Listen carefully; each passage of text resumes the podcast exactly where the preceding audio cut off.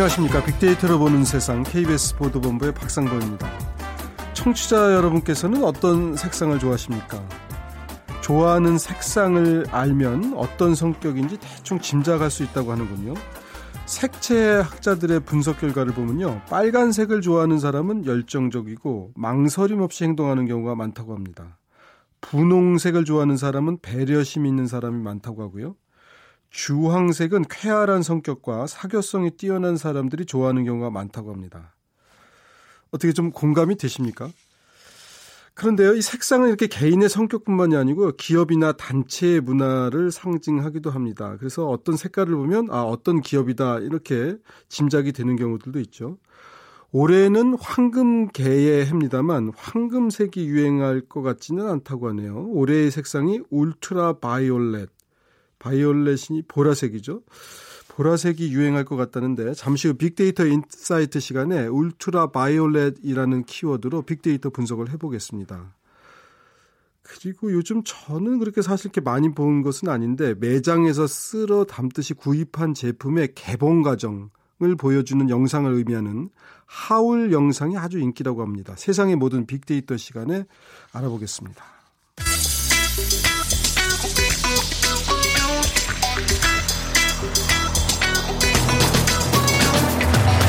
오늘 여러분이 궁금한 모든 이슈를 알아보는 세상의 모든 빅데이터.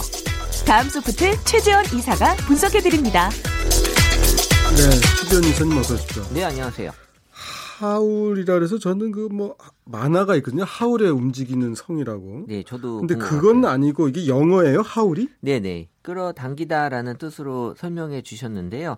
어, 사실 뭐 이렇게 뭐 쓸어 담아서 구입한 제품도 있지만 네. 뭐좀 특별한 제품 또뭐 고가의 네. 제품일 수도 있, 는데 이런 것들을 좀 이 뜯어서 개봉하는 그 과정을 영상으로 이렇게 보여주면 또 많은 사람들이 그걸 또 이렇게 좋아하는 그런 아, 어떤 뭐 작은 문화가 지금 만들어지고 있는데 네. 뭐 일단 뭐 고가의 제품 위주로 일단 뭐 영상으로 소개하면서 어 뭐 사고 싶어 하시는 분들이 뭐 대리 만족하는 효과가 분명히 있고요. 우리 과거에 그 지금은 많이 없어졌지만 이 파워 블로거들이 네. 약간 그 역할을 했는데 예. 지금은 이제 영상으로 뭔가 매체가 달라지면서 어 예. 지금 그런 느낌이 전달이 되고 있는 그래서 아. 이런 명품 하울에 대해서는 뭐 내가 기분이 다 좋아진다, 뭐 눈이 음. 호강한 것 같다.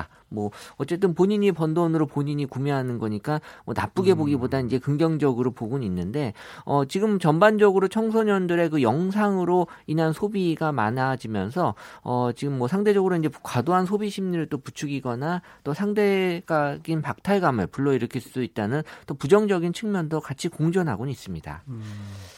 블로거라고 그러셨는데, 그러니까 예를 들어서 어떤 제품의 사용 설명을 해주는 경우는 뭐 그럴 수도 있을 것 같은데 그런 차원이라기보단 나 이렇게 비싼 거 샀어. 뭐 예를 들면 막 가방 저 이게 상자를 뜯었고 몇 백만 원짜리 가방을 꺼내는 뭐 이런 영상이라는 거죠, 그러니까. 네, 사실 그 IT 제품을 좋아하시는 분들은 이런 영상은 오래 전부터 많이 있었어요. 글쎄 그러니까 뭐 사용법이라든가 이게 왜 좋다다든가 뭐 네. 그런 것까지는 정보가 좀 될 것 같기는 한데 그렇죠. 지금 말씀하시는 건 꼭 그런 건 아닌 것 같고. 그것도 포함하지만 아, 그것도, 예. 어쨌든 이제 고가의 제품을 내가 사기 힘든 제품들을 누군가가 샀을 때 그 사 산 제품에 대한 이제 unboxing 그러니까, 네, 그러니까 상품을 상자를 깐다는 거 아니에요? 그렇죠. 네. 그런 거를 이제 더 나빠지지 않을까요? 어, 그렇지 않아요. 나는 못 갖고 저 사람은 저렇게 몇 백만 원짜리 예를 들어서 가방을 깐다 그러면 그런 거 있잖아요. 우리 먹방. 예. 먹방을 보게 되면 예. 남이 먹는 걸 보면서 기분 나빠하진 않죠. 왜냐하면 그렇죠. 대리 만족이 이루어질 수 있거든요. 뭐 그런데 남이 산 가방을 보고 좋아할 수 있을까 싶은데 네, 비슷한 그런 심리가 음. 공존하고 있어요. 이런 하울링이 주목을 받는 배경은 뭡니까? 뭐 2016년 하반기부터 2017년 상반기까지는 이 욜로라고 하는 네. 그런 키워드가 많이 좀 강하게 불었죠. 그래서 많은 사람들이 지금 소비를 좀 선호하는 현상들이 보여지면서 이 욜로 트렌드는 세대를 막론하고 지금 일상에서 벗어나면서 나의 행복을 찾으려고 좀 많이 어, 추구했던 트렌드인데요. 어, 지금 뭐 명품 같은 경우도 그렇지만 뭔가 그 물건을 사서 개봉하는 모습을 담은 이런 그 사진이나 영상들이 많은 사람들에게 좀 주목을 좀 받고 있는 그런 분위기가 있었고 지금 뭐 그래서 하울링 또 unboxing이라는 그런 키워드가 빅데이터 상에서도 어, 계속해서 이제 상승세를 좀 이루고 있었는데 어 2017년 이제 하반기에 들어서 약간 짠테크 음. 가성비 이런 것들이 글쎄, 좀 예. 나타나면서 약간 주춤하긴 했어요. 네. 근데 이제 2018년 상반기에 다시 요런 문화 자체가 좀 어, 지금 사람들에게 관심을 끌고 있는 것 같아서 제가 소개시켜 드리기 네. 위해서 이 토픽을 잡았는데요. 네. 어쨌든 뭐 SNS 발달로 뭐 소비욕, 과시욕이 좀 커지면서 어 어떤 식으로든 좀 복지 사회상에서 내가 보여주고 싶어하는 욕구들 이런 것들이 어. 좀 나타나고 이 블로그와 SNS에서 영향을 받아서 그 소비 욕구에도 사실 소비에도 많이 영향을 좀 주고 있다라는 음. 그런 또 분석이 나오곤 있습니다. 그러니까 그 가방 산 거 뜯는 거 보면서 에이 나도 사야겠다 이렇게 돼서 이제 소비로도 연결이 된다 이런 그렇죠. 얘기인가 보죠. 근데 너무 가방에만 집착하시지 마시고요. 그럼 어떤 게또 있어요? 다른 다양한 제품들이 많아요. 화장품, 화장품, 화장품 같은 경우도 어. 어. 실제 이 화장품에 내가 사고 싶은 화장품이 있는데 예. 물론 그 비싸고 안 비싸고 떠나서 누군가 누군가가 이 화장품을 사서 개봉해서 쓰는 달라요? 어 그런 후기를 이렇게 네. 쭉 영상으로 보면 네. 어, 내가 어차피 관심 있는 건데 한번 대리 만족으로 어떻게 제품이 구성이 돼 있는지를 아. 알아보는 그런 측면에서도 어. 좋아하는 것 같아요. 이게 네. 그 무슨 홈쇼핑 채널 같은 데서 그런 거 하잖아요. 뜯어가지고 발라보고 써보고 그러니까 그런 건 이해가 된다는 게 어떤 특정 개인 내가 모르는 어떤 개인이 그걸 뜯어서 사용해 보는 걸 보고서 대리 만족을 얻는다. 그렇죠. 뭐 내가 사기 위한 사전에 정보를 얻기도 하고요. 예. 어, 내가 정말 비싸서 못 사는 제품이라면 예. 어, 남이 그러니까 정보라기보다는 그냥 그 자체를 즐기는 거인 모양이죠. 그렇죠. 이제 대리 만족 아. 이 현상이 지금 커요. 이 부분. 남이 예를 들어서 멋진 옷을 입는 걸 보고 대리 만족을 얻고. 그렇죠. 네. 어. 그러니까 그러면 하여튼 내가 살 돈이 없는 개념인가요? 아니면 좋아 그럼 나도 사겠어. 뭐 이런 어떤 경우가 그게 다 공존한다는 아, 거죠. 공존한다. 네, 다 공존하는. 예. 예. 그럼 이제 이런 것들에 이제 관심을 보이는 이유가 뭐냐? 네. 그래서 뭐 대리 만족 또 이 개봉 과정에서 그 설레임이 있는데 이런 것들을 같이 이제 공유하는 그러니까 남의 물건인데 설레나요? 어, 그럼요. 아, 제가 감정의 문제가 아, 있나요? 왜냐하면 이 2030 세대들의 네. 느낌일 수는 있지만 네. 그게 좀 이해가 안 되는 부분들이 많아요. 아, 제가 어차피 다 공감이 잘 안 되는데 네. 다른 사람이 옷을 사서 예를 들면 그 가방에서 꺼내서 옷을 착 입는 걸 보고 와 정말 저 사람은 좋겠다. 그러니까 그러면서 어, 나도 만족감이 오네. 그렇죠. 어차피 이렇게 된다는 거잖아요. 내게 아니라고 했을 때는 네. 그런 거에 대한 대리 만족을 아. 또 선호하는 그런 현상들이 음. 나타나는 거고요. 네. 어쨌든 뭐 사람들의 욕망이 뭐 욜로라고 나타나고 있지만 네. 이런 또 스트레스도 분명히 같이 있기 때문에 네. 이런 것들을 좀 어 같이 그 순간에 네. 좀 해소하는 그런 것도 마찬가지고 말씀드린 먹방도 약간 비슷한 원리예요. 뭐 예. 뭐 살이 찔까봐 내가 먹을 수 있는 지금 여건이 안 돼서 아니면 너무 비싼 음식이어서를 어 뭔가 남이 먹는 거에 보면서 그렇게 기분 나빠하진 않거든요. 사람들이 네. 먹방의 인기가 사실 그 이면에 예. 대리 만족을 분명히 보여주고 있기 때문에 예. 뭐 하지만 이제 이 먹방도 스트레스 받는다라는 얘기는 분명히 있어요. 그래서 예. 먹방 관련돼서도 스트레스다라는 키워드는 항상 같이 연관되고 있지만 음. 중요한 건 그럼에도 불구하고 사람들이 많이 본다라는 건 음. 거기서 오는 만족감이 분명히 있는 것 뭐 같아요. 개인마다 이게 다 다를 수가 있으니까 저는 사실은 그 저희 회사에서 하는 그 걸어서 세계 속으로라는 여행 프로 있어요. 네. EBS에서 하는 프로도 뭐 좋은데 그런 거 보면서 대리 만족을 느껴요. 그분 이제 어디 여행 다니는 걸 보면서 아 이제 유럽 다 봤네, 다 갔다 왔네. 네.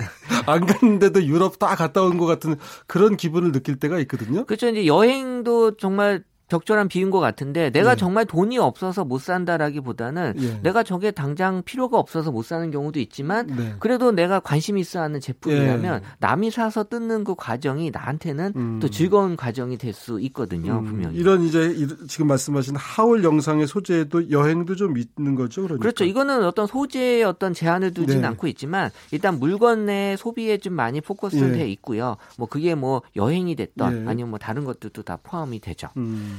지금 보니까 자, 갖고 오신 자료를 보니까 여행이 1위고 기록 네, 그러니까 뭐 이런 건가요? 기존에 2017년 상반기에는 이제 여행 그리고 네. 2위가 소비 그리고 이제 3위가 트렌드 뭐 4위가 3이라고 네. 돼 있는데요. 네. 2017년은 이제 여행이 당연히 1위로 올라와 있고 예. 그리고 이제 기록이 2위로 올라왔는데 예. 어떻게 보면 이제 사람들이 뭔가 충동 구매 과소비를 이제 조장하면서 뭔가 욜로로 좀 빠지면서 지금은 네. 약간 거기에 대한 거부감이 좀 나타나고 있어요. 네. 그래서 어 사람들의 어떤 그 느낌들이 좀 다르게 나타나고 있는데 지금은 이제 가계부 이런 기록들이 계속해서 올라오고 있는 게 소비에 대해서 약간 좀 고찰을 하려고 하는 느낌이 네. 나타나고 네. 있어요. 그래서 너무 내가 쓰기만 하기에는 좀 부담스러울 수 있다라는 걸 보여줄 수 있고 음. 특히 이제 IT 제품과 명품 같은 비싼 제품의 그 하울 영상 같은 경우는 네. 꾸준히 이제 올라오고 있지만 우리 그 저가형 할인 매장 있잖아요. 네네. 네. 뭐 D4로 시작하는 뭐, 뭐 그리고 또 네. 5사 이런 네. 것들 같은 경우에도 네. 여기도 하울이 똑같이 있어요. 그래서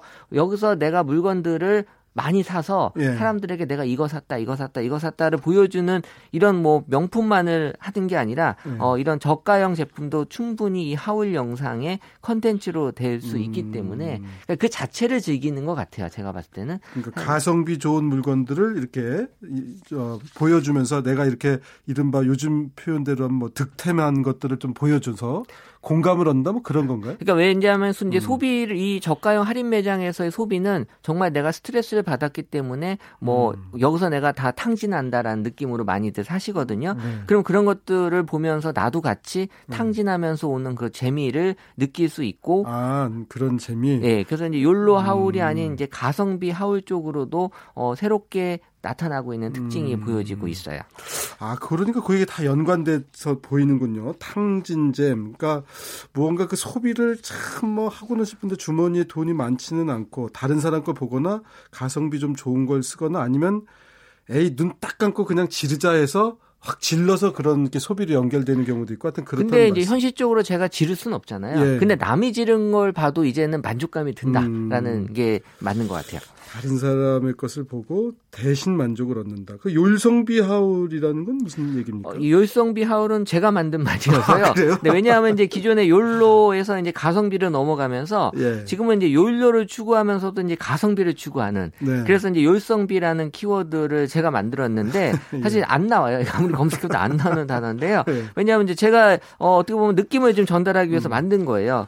그래서 음. 실제로 빅데이터에 보더라도 이 세계 핵으로 많이 올라온 게 지금 다이어트 그리고 네. 이제 공부, 여행 같은 예. 게 있는데 어쨌든 덕질이 올해 또 새롭게 나온 그런 네. 그이 해외 계획 중에 하나거든요. 그러니까 예. 덕질은 정말 내가 하고 싶은 일을 하고 싶은 일을 하는 게 덕질이기 때문에 예. 어 지금도 여전히 이제 내가 하고 싶은 이런 소비 문화를 어 2018년도에도 많이 추구하고 싶어 하지만 현실적인 주머니 사정으로 인해서 제한적일 수밖에 없는 그러니까 이런 것들을 좀 대리 만족을 통해서도 분명히 사람들은 채우려고 하는 욕구가 분명히 나타날 것 같고요. 네. 어 지금은 이제 남의 거기 때문에 내 게 아니 다라는 그 소유에 대한 개념들이 달라지고 있어요. 지금 소유보다는 약간 공유 느낌으로 가잖아요. 음, 그러다 네. 보니까 이제 내게 아니더라도 남의 거래도 어 예전하고 달리 좀 관심을 많이 갖게 되는 그런 현상들이 소비 문화에서도 지금 많이 나타나고 있을 것 같아요. 네. 제 사실은 어제 저희 집 식구들하고 집 근처에 있는 한강 시민공원에 갔거든요. 어, 춥지 않았나요? 네. 아직 어제 사실 괜찮았어요. 생각보다. 네. 한 11시쯤 가니까 그 한강 시민공원 놀이터에 사람이 아무도 없더라고요. 그래서 저희 집 애들 둘이서 혼자 신나게 이것저것 노는 거를 사진으로 좀 찍기도 하고 그랬는데 그런 것들 이렇게 보여주는 것도 하울링 영상이 되나요?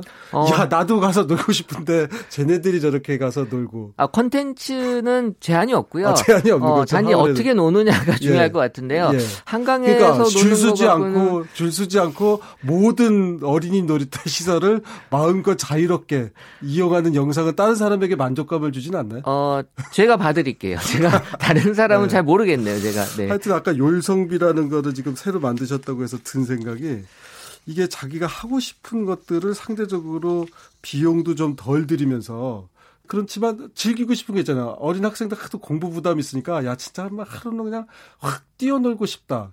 어, 그거 괜찮은데요? 네, 그러니까 이제 그래서 제가 저희 아이들한테 야 버킷리스트 돈 안 드는 버킷리스트로 한 30개만 적어라. 돈만 안 든다면 내가 얼마든지 함께 해주겠다. 그러니까 그런 얘기를 했는데 남이 노는 모습을 보면서 내가 네. 지금 놀기 힘든데 네. 어떤 여건을 대리 만족할 그러니까, 수 있는 네. 것도 그러니까, 가능할 것 같아요. 왜냐하면 놀이터 돈 내는데 놀이터 가면요 돈도 내지만 기다려야 돼요. 하도 애들이 많아가지고 줄 서서 놀아야 되거든요. 근데 한강 시민공원에 일요일 날 오전 11시 하니까 아무도 없더라고요. 그래서 마음껏 노는 거. 이런 거는 열성비가 좀 있는 거 아닌가요? 아, 열성비로서는 충분한 가치가 있습니다. 네. 네. 하여튼 저도 이런 게 많은, 아마 많은 분들이 다른 사람의 즐거움을 보면서 자신의 만족을 얻는 게 아마 경제 상황하고도 관계가 있겠지만 아마 우리 저희 나이 또래하고는 다른 분명히 아, 젊은 세대의 새로운 현상인 것 같긴 근데 해요. 근데 이제 그거를 저는 이해해 줄 필요가 있다라는 거거든요. 그러니까요. 내가 이해가 안 된다고 그 세대를 무시하기보다는 그렇죠. 왜 네. 그럴 수밖에 없는지를 이해하면 네. 충분히 공감이 되는 것 알겠습니다. 같아요. 오늘 말씀 잘 들었습니다. 지금까지 세상의 모든 빅데이터 다음 소부터의 최재현 이사였습니다. 네, 감사합니다. 네, 고맙습니다.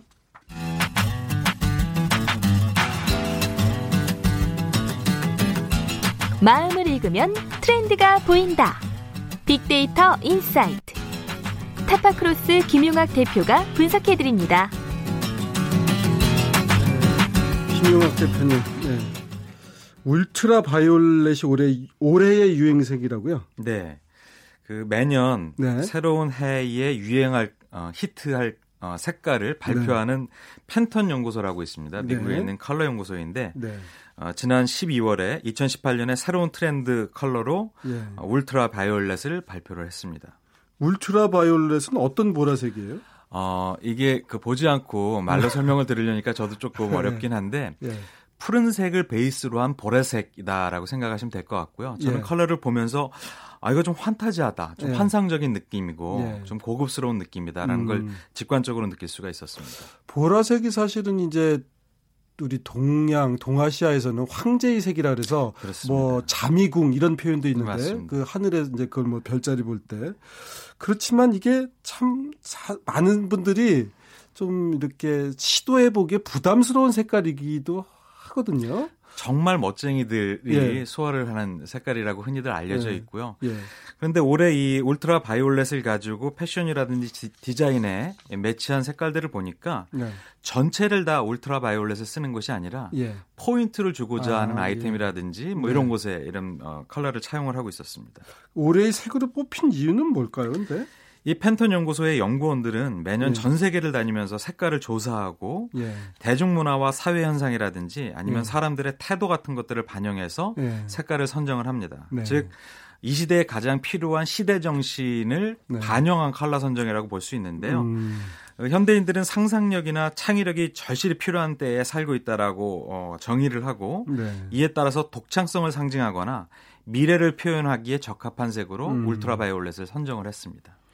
그러면 이렇게 그 이런 색을 하면 이제 다른 업체 뭐 이제 패션 업체뿐만 아니라 여러 뭐 가전 업체 이런 데서도 이런 색들을 좀 쓰나요? 이렇게 한번 정해지면? 아, 조금 쓰는 게 아니라 굉장히 많이 씁니다. 아, 그래요? 예, 특히 어, 기업들의 제조 기술이 평준화되면서 역설적으로 디자인이 훨씬 더 중요하게 된 어, 상황이죠. 어, 그렇죠. 그러니까 예. 디자인을 보고 상품을 선택하는 소비자들이 굉장히 많아졌는데요. 네. 이런 색상이라는 거는 사람의 심리라든지 감정에 영향력을 크게 미치기 때문에 네. 제품 선택에 영향력이 매우 큰 요소입니다. 음, 네. 그러다 보니까 소비자들은 색감이 예쁜 상품들을 고르게 되고요. 이런 네. 것들이 가전이라든지 인테리어, 네. 패션, 화장품 뭐 다양한 영역에서 네. 쓰이고 있는 거죠. 그 사실 저 애플 있잖아요. 그 애플이 원래 빨간색이잖아요. 애플은 사과 색깔을 보통. 그렇습니다. 물론 이제 뭐 초록색 사과도 있지만 근데 그 애플 그 회사는 파란색 아니겠어요? 어, 그렇죠. 예, 파란색 네. 애플을 쓴다. 그러니까 그럼으로써 그 애플이 그 먹는 apple과는 다르면서도 뭔가 좀 다른 느낌을 주긴 하던데 네, 네. 이게 이제 기업에도 그 기업의 어떤 상징색 같은 경우들도 있잖아요. 맞습니다. 아, 그러니까 이런 것들이 하여튼 이미지상에서 많은 영향을 주는 모양인데 빅데이터 상에서는 어떻게 나타납니까? 빅데이터 상에서도 어, 울트라 바이올렛에 대한 반응이 높게 나타납니다. 지난 네. 어, 색깔이 발표되었던 12월 달에 보니까 예. 언급량이 굉장히 많았습니다. 아, 특히 어, 이 색깔에 대한 소비자들의 반응을 살펴보니까 네. 매력적이다, 세련되었다, 강렬하다, 음. 뭐 이렇게 좋은 얘기가 많이 나왔고요. 이런 컬러가 많이 차용된 산업군을 살펴보니까 아무래도 메이크업 베이스인 화장품 영역이 음. 53%를 가장 높았고요. 다음에 헤어, 네일, 인테리어, 의류 순으로 나타나고 있었습니다. 메이크업이라 그러면 입술을 그렇게 바른다는 얘기인가요? 네, 뭐 입술뿐만 아니라 아이샤도우라든지 볼터치라든지 뭐 아, 볼도 보라색으로. 네, 색조 화장품에 굉장히 많이 쓰이고 있는 아, 거죠. 손톱도 보라색으로 하고 머리카락도 보라색으로 염색하고. 예, 그렇죠. 아, 머리카락도 보라색으로. 가발 같은 경우도 어, 울트라바이올렛 아, 가발. 도 많이 나오게 되죠. 아, 가발이요. 어, 그럴 수도 있겠군요. 그러면 그런 하여튼 화장품 업계나 이런 데서는 전부 올해는 보라색을 많이 쓸 가능성이 있다 이렇게 생각하면 됩니까? 그렇습니다. 이미 아이섀도우나 뭐 블러셔, 립스틱 같은 제품들은 굉장히 많이 나와 있고요. 네. 네일 아트 상품 아까 말씀하셨던 것처럼 예. 그리고 원피스나 스커트 같은 패션 상품이라든지 이런 부분들도 굉장히 많이 나와 있습니다. 그런데 이렇게 매장에 깔린다 그래서 꼭 소비자들이 사는 건 아니잖아요. 그러면 일단 그렇게 연관성이 높나요? 깔아놓으면 일단 많이 삽니까? 그렇기도 하고요. 예. 제가 아, 이 울트라 바이올렛뿐만 아니라 예. 2015년, 16년, 17년도 컬러를 예. 한번 설명을 드리면서 아, 예, 예. 예, 할게요. 2015년도에 어, 대표 트렌드 컬러가 Marsala burgundy였습니다. 그리고 뭐, 무슨 burgundy? Marsala burgundy. Marsala burgundy. 예, 버건디 예. 베이스의 예, 색깔명이었고요. 그러니까 그게 포도주 색깔이라는 얘기죠. 그렇습니다. 예, 예, 와인 색깔 비슷한 예, 거죠. 2016년대는 rose quartz나 serenity 그래서 어, 파스텔톤 계통입니다. 아, 파스텔. 그러니까 장밋빛 빛깔의 파스텔톤, 하늘색 빛깔의 파스텔톤. 네. 그리고 2017년대는 greenery라고 어, 녹색 계열이었죠. 음. 근데 이 올해까지 4개년 동안 네. 소비자들이 희구하는 심리를 보면 공통적으로 다 안정을 원하는 부분에 들어가 있습니다. 아, 요 세 색깔 네 개가 네. 그러니까 아. 안정에 대한 어, 희망 아니면 네. 평온함, wellness 음. 그러니까 아무래도 소비자들의 감성이나 취향을 긁어줄 수 있는 컬러를 선택하다 보니까 네. 제품 선택에 있어서도 그런 트렌드 컬러가 많이 선택을 음. 받고 있는 거죠. 음. 저 같은 경우는 뭐 파란색 이런 걸 좋아하는데 빨간색 이런 거는 유행 색깔에서는 좀 빠지나요? 너무 흔한 색깔인가요? 아닙니다. 이 컬러가 예. 같은 계열에서 한 가지 색깔만 있는 게 아니라 예. 넘버가 있습니다. 그러니까 예. 빨간색도 수십 종의 빨간색이 예. 있습니다. 그러니까 그렇죠. 뭐 채도에 따라서 네, 다 다를 맞습니다. 테겠죠. 그래서 예. 그런 미묘한 차이 그리고 예. 어, 그런 것들이 다른 색깔하고 어떻게 코디네이션 이 되느냐에 따라서 또 느낌이 다르게 음. 됩니다. 이 울트라바이올렛 같은 경우도 어, 무채색 계열이나 혹은 네. 아니면 어, 어두운 계열이나 밝은 계열하고 매, 어, 매치를 하면서 네. 전혀 다른 느낌을 음, 주게 그럴 되는 수 있겠군요. 거죠. 패션 업계 쪽에서는 어떻게 움직임이 좀 나타나고 있습니까? 어, 보라색은 늘 신비하고 몽환스러운 분위기를 주도하고 음, 있는데요. 네. 그러다 보니까 포인트 아이템에 주로 쓰이게 되는 것이죠. 네. 그래서 이미 어, 진한 보라색의 여성용 원피스나 연보라색의 남성용 스웨터 같은 제품들이 많이 나오고 있고요. 국내에서도 어, 팬츠나 니트나 원피스 셔츠 같은 곳에 많이 이제 상품들이 음. 나타나고 있습니다. 특히 란제리 세트에도 울트라 바이올렛이 어, 나와서 네. 소비자들이 굉장히 좋은 평가를 내놓고 있습니다. 음. 저도 주로 파란색 넥타이를 많이 매는데 보라색을 좀 매봐야 되겠네요. 네, 오늘 이 말씀을 들으시고 예. 주의 깊게 주위를 살펴보시면 예. 아 울트라 바이올렛이 저것이구나라고 예. 느껴지는 상품들이 꽤 많이 보이실 거예요. 어, 그러니까 제가 잘 못 느꼈을 뿐이지 이미 많이 그렇게들 하고 다니신다는 얘기 같은데. 그렇습니다. IT 업계에서도 보라색 바람이 있다고요? 네, 그 동, 독창력이나 창의력 같은 경우는 IT 제품의 특성과 굉장히 잘 부합이 되고 있는데요. 네. 이런 바이올렛 색을 입혀갖고 출시된 포터블 블루투스 스피커라든지 네. 블루투스 헤드폰 같은 것들이 이제 많이 나오고 있습니다. 또뭐 네. 어, 신체 나이 측정 같은 것들을 할 수 있는 smart tracker라든지 노트북에도 예. 많이 나와. 아, 노트북에도요? 예, 그렇습니다. 음. 그러니까 노트북 전체가 보라색일 수도 있지만 어떤 포인트가 될 만한 디자인을 섞어서 나오게 되는 것이죠. 음, 이게 이제 이런 색깔을 정한 회사가 미국의 펜턴 연구소요? 그렇습니다. 예, 그런데 이렇게 펜턴 연구소하고 협업한 제품들도 있더라고요. 네. 어, 소비자 여러분들이 굉장히 잘 알고 있는 유명한 커피 네. 전문 프랜차이즈죠. S사 같은 경우에는 네. 지난해 팬톤과 손잡고 2018 플래너를 선보였는데요. 이 플래너, 가 뭐예요? 어, 수첩이요? 네, 그렇습니다. 아, 수첩. 예, 예. 계획 수첩. 예. 어, 시즌 음료 3잔을 포함한 총 17잔의 음료를 구매한 소비자한테 주는 일종의 프로모션의 상품이었습니다. 음, 네. 그런데 이 상품이 예쁘기도 했지만 예. 팬톤과 협업했다는 사실 하나만으로도 소비자 관심이 굉장히 아, 높아졌었죠. 그래요? 저만 몰랐군요. 팬톤이라는 데가 상당히 유명한. 그러니까 이런 어, 감성적 소비에 굉장히 민감한 젊은 세대한테는 아, 컬러가 굉장히 중요한 요소고요. 그렇죠. 예, 예. 네. 아. 특히 우리나라 같은 경우에는 더더욱 그렇습니다. 아, 그래요. 또 요즘 어, 인기를 끌고 있는 H&B 업체 중에서 예. 한 업체 같은 경우는 울트라 planner kit을 아예 출시를 했습니다. 그래서 음. 일정 금액 이상을 구매한 소비자한테 파우치라든지 펜 같은 것들을 증정하는 이벤트를 하고 있죠. 예. 그래서 온라인상에 보면 이 planner를 받기 위해서 일부러 4만 원 이상을 구매했다라는 아, 얘기들이 그래요? 굉장히 많이 나옵니다. 어, 상당히 이런 데 대한 색깔 또는 이제 그렇게 뭐 팬톤이라는 데랑 협업했다는 거를 젊은 친구들이 소비자들이 많이 안다 이런 얘기군요. 그렇습니다. 어, 앞으로 전망은 어떻게 하고 계십니까? 예, 팬톤이 발표하는 올해의 컬러는 늘 세계 디자인의 트렌드를 대변하는 것으로 가장 유명하죠. 그래서 네. 그 시대의 needs를 반영하고 있는데요. 어, 팬톤 연구소는 2000년도부터 매년 올해의 색을 발표를 하고 있습니다. 그래서 이런 컬러가 많은 산업 분야에 영향을 끼치게 되고요. 이런 올해의 색이 공개되면 컬러 트렌드에 민감한 trend setter를 잡기 위한 마케팅이 네. 뭐 패션이나 뷰티나 IT나 living, 인테리어 등 다양한 업계에서 시도가 되고 있죠. 그래서 특히 올해의 색인 어, 이 ultra violet은 매혹적인 분위기의 색상 자체가 갖고 있는 맛이 있기 때문에 이 컬러를 가지고 여러 가지 제품의 차별성을 음. 부각하는 형태에서 전반적으로 활용이 될 것 같고요. 어, 추후 패션이라든지 뷰티 같은 것을 넘어서 일상생활 전반적으로 어떻게 적용되는지 이런 음. 것들을 살펴보는 것도 어, 재미가 있을 것 같습니다. 음. 저는 사실 개인적으로 보라색을 좋아하는데 그래서 차 색깔로도 보라색을 좋아하거든요. 네. 그래서 몇 년 전에 제가 한 7년 됐나? 아, 8년 됐네요. 8년 전에 차를 살때 네. 그 어떤 특정 그 차에 보라 색깔이 있었어요. 네. 그래서 그거를 저기 살려고 그랬더니 그 판매하시는 분이 아 이거는 중고차로 팔 때 안 팔린다고 우리나라 사람들은 네. 검정색, 흰색, 은색 이 세 가지 색상 이외에는 안 산다는 거예요. 네. 그리고 제 네. 가전 제품도 하얀색, 은색. 네. 뭐 이제 감정이 좀 도입되긴 하는데 네. 보라색? 아유 그러면 안 산다는 네. 거예요. 그러니까 내구성이 강하고 오래 보고 있어야 되는 그런 예. 상품들은 예. 쉽게 칼라 트렌드가 바뀔 텐데요 매년 예. 그런 예. 것들이 아. 매년 가미되기가 좀 어렵지 어. 않습니까? 근데 우리나라 분들이 상대적으로 색깔에 대해서 더 보수적인 건 아닌지 모르겠어요. 하여튼 우리는 네. 아니면 흰색 겨울에 보시면 그 명동에 나가서 보면 네. 최검정색이에요. 맞습니다. 여전히 굉장히 보수적이긴 한데 예. 최근에는 여러 분야에서 그 보수성이 예. 깨질 조짐들이 보이고 있습니다. 예. 특히 이제 젊은 세대들한테 어필할 수 있는 예. 경량급 차량들 보면 예. 굉장히 파격적인 컬러의 차들이 글쎄, 많고 예. 투톤이 적용되어 있는 컬러의 차량이 또 소비자들의 관심을 얻고 있죠. 이탈리아 사람들이나 이렇게 보면 색깔 참 다양하게 양복 네. 색깔도 그렇고 양말 색깔도 그렇고요. 그렇습니다. 양말 색깔에서부터 한번 보라색이나 아니면 빨간색 뭐 이런 걸로 네. 바꿔보면 색 마음도 좀 달라질 것 같아요. 어, 이미 그런 유행이 나타난 지 3, 4년이 지났고요. 그래서 네. 전체적인 어, 패션을 그렇게 과감하게 시도하기는 음. 어렵지만 네. 말씀하신 것처럼 소품 위주로 예. 바꾸고자 하는 것들은 이미 일반화되고 있죠. 예, 하여튼 이 청취자 여러분들께서도 올해는 보라색 그 중에서도 울트라 보라색 이랍니다. 하여튼 참고하시고요. 지금까지 빅데이터 인사이트 타파크로스의 김용학 대표였습니다. 고맙습니다. 감사합니다. 자, 빅데이터로 보는 세상 이제 마칠 시간이 됐는데요. 오늘 보라색 얘기한 김에 오랜만에 강수지의 보랏빛 향기 들어보겠습니다.